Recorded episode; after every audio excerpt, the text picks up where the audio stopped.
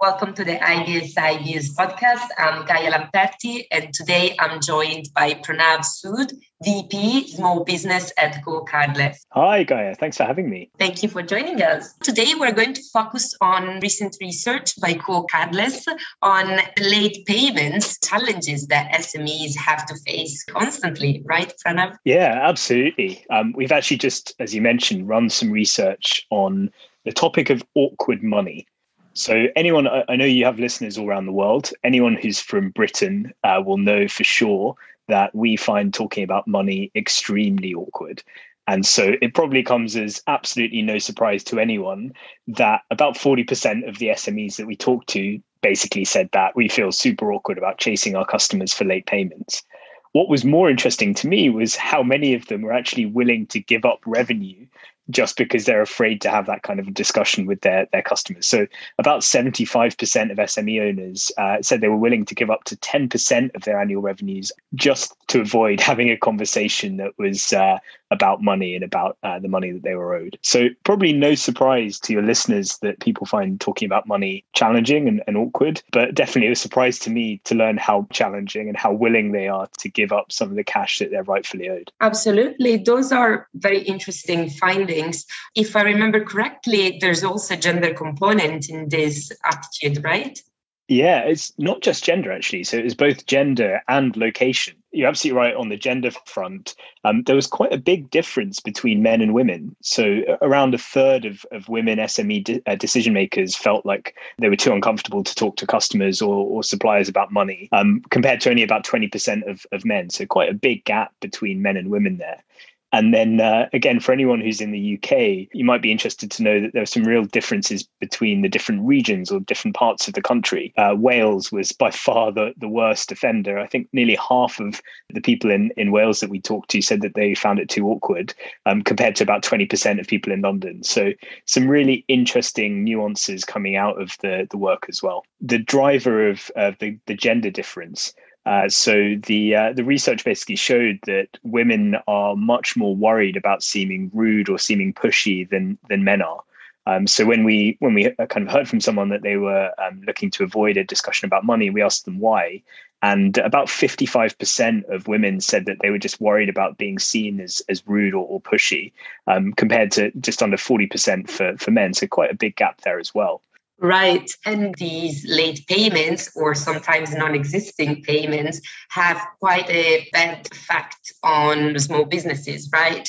And what are the sort of challenges that come from a late payment fee that would mean a lot for a small business? Yeah, it's a great question. And I think there are three big impacts that small businesses and their owners face. Number one is clearly the financial impact. So if you don't get the money that you expect to get on the day that you expect to get it, uh, that has an impact on your working capital. It might have you, an impact on your ability to make commitments that you've already you know got as a business, whether that's payroll or, or, or debt financing or something else. The second impact is about your workload, and clearly, if you're not getting money that you expect to get, you're probably having to chase it, and you're probably having to spend time you know manually going after people, maybe reconciling things that they're sending you uh, piecemeal instead of settling the invoice in full.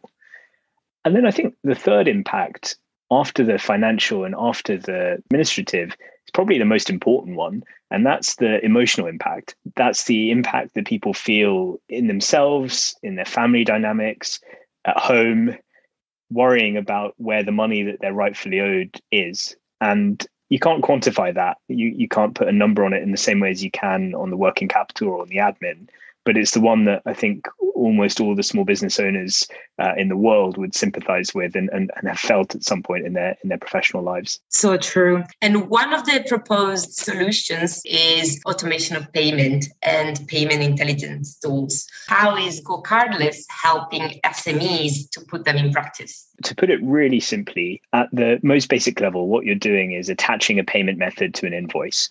And so when you send somebody an invoice for a, for a service or, or a product that you provided to them, you're also telling them or asking them to pay using a method that you're specifying.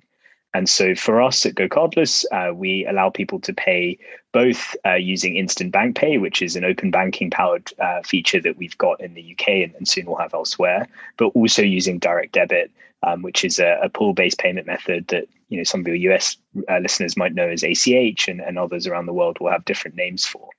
And so effectively what you're doing as a as a small business owner is you're saying, hey, here's my here's my invoice and here's how I want you to pay me. And in that moment, you're helping your customer to pay in a, in a timely fashion and you're helping yourself as a business owner to have that visibility and that predictability about when you're going to get the money that you're owed. Absolutely. Do you have any success story you'd like to share with us? Oh um, gaia I, I, this is only a 10 minute podcast. I could talk for 10 hours about all the all the amazing stories we've got. Um, so we um, we serve about 70,000 small businesses every month and so there are you know tens of thousands of, of uh, businesses and their owners who are benefiting from our product but um, a couple that i spoke to recently uh, one is a, a, gentleman called Matt from a from a, an acting coaching agency. Um, he's an amazing guy. He basically helps actors and actresses to kind of improve their their skills to, to go on TV or go on the stage and, and so on. And his business, as you can imagine, is the kind of business where um, COVID really hit him hard because you know previously what he was doing was offering people classes in person in in in town halls or in you know in venues that he'd rented. And suddenly he had to pivot everything to online. And so in that moment he moved from a payment system where people would pay when they turned up often in cash and often if they didn't turn up they wouldn't pay him uh, which wasn't hugely helpful given that his costs stayed the same regardless of the class size um, to a, a, world where he has to you know, do things every do everything uh, over over Zoom or, or online. It's amazing to hear him talk about GoCardless because he's he's implemented it.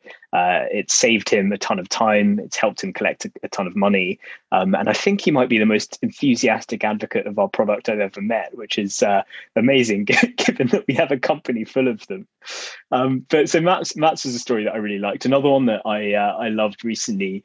Um, a lady called Ava, who is the uh, artistic director of a of a baby ballet uh, studio.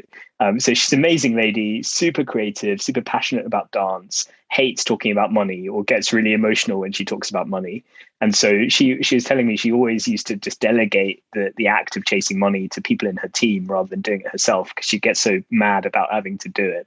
Um, and then they discovered GoCardless, and suddenly nobody has to do it because everyone pays on time every time uh, every month. Um, and so th- those are just a couple of literally people I've met in the last couple of weeks that have really stuck with me. But we're super super fortunate to count um, you know many many tens of thousands of, of customers as people who benefit from our product every month amazing I love the case studies you brought up.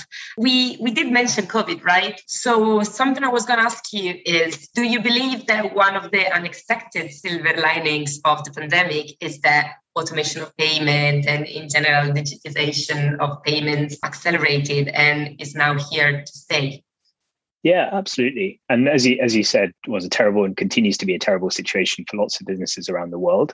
Uh, but one of the silver linings is absolutely the move from physical to digital has accelerated. People have increasingly realized the value of, of software to, to manage and, and help to automate their businesses.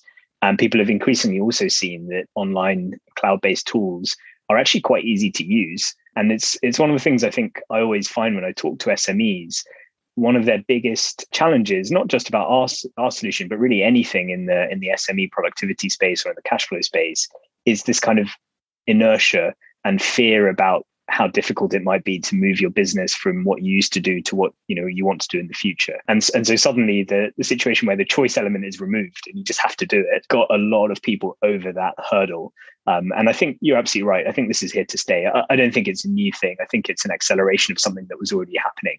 And uh, you know, again, as you say, tough times for lots of people, but got to pick up the benefits, right? and I think uh, that move towards automation is probably the biggest one. Absolutely. And to conclude, I would like to ask you something very practical. So imagine as a small business owner, I would like to shift to a payment intelligence tool. What should I look out for when I pick my providers or a specific product? What should be, you know, the main features or main characteristics I should be pay attention to? Yeah, so I think there are probably three big themes number one is how easy is it to use? And lots of SME owners will be using software of some form to manage their business, whether it's something like a Xero or an Intuit or a Sage that they use for a you know general ledger software, or whether it's a more vertical SaaS solution that they're that they're using to run things. Um, your payments providers should integrate into those software um, options.